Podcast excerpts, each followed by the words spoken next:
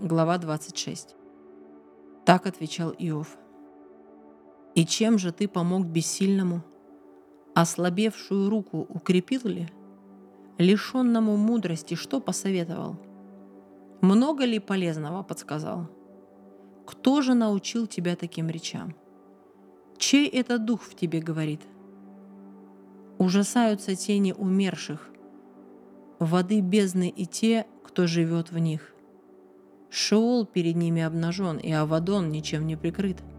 Он, что север простер над пустотой и ни на чем подвесил землю. В тучах своих он собирает воду, и облака под тяжестью не разорвутся. Скрывает он лик луны, застилает ее своим облаком. Чертит он круг на глади вод, по грани света и тьмы. Содрогаются небесные столпы, цепенеют от грозных его раскатов.